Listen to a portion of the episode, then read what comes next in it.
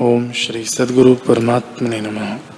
श्री वशिष्ठ जी बोले, हे राम जी, जैसे चक्रवर्ती राज्य से आनंद और तृप्ति होती है, तैसे ही ज्ञानवान ब्रह्मानंद में इंद्रियों की इच्छा से रहित शोभता है और शब्द, स्पर्श, रूप, रस, गंध पाँचों इंद्रियों के विषयों में आसक्त नहीं होता। सुंदर स्त्री राग तंत्री के शब्द, स्त्रियों के गाने और कोकिला पक्षी और गंधर्व गंधर्वी आदि के जो गायन हैं, उनमें वह आसक्त नहीं होता।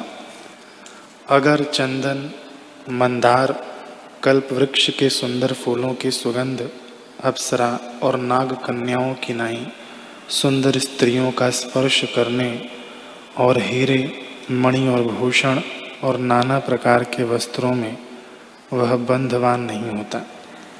जैसे चंद्रमा सुंदर और शीतल है, परंतु सूर्यमुखी कमलों को विकास नहीं कर सकता। तैसे ही सुंदर स्पर्श ज्ञानी के चित्त को हर्षवान नहीं करता। जैसे मरुस्थल में हंस प्रसन्न नहीं होता, तैसे ही ज्ञानवान स्पर्श से प्रसन्न नहीं होता। वह रस आदिक में भी बंधवान नहीं होता।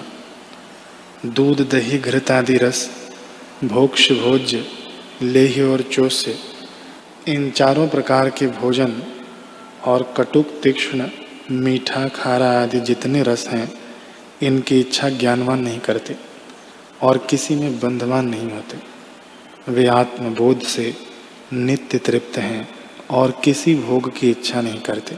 जैसे ब्राह्मण मुर्गी के मांस के खाने की इच्छा नहीं करते, तैसे ही ज्ञानवान, उर्वशी रंभा मेनका आदि अप्सराओं की इच्छा नहीं करते।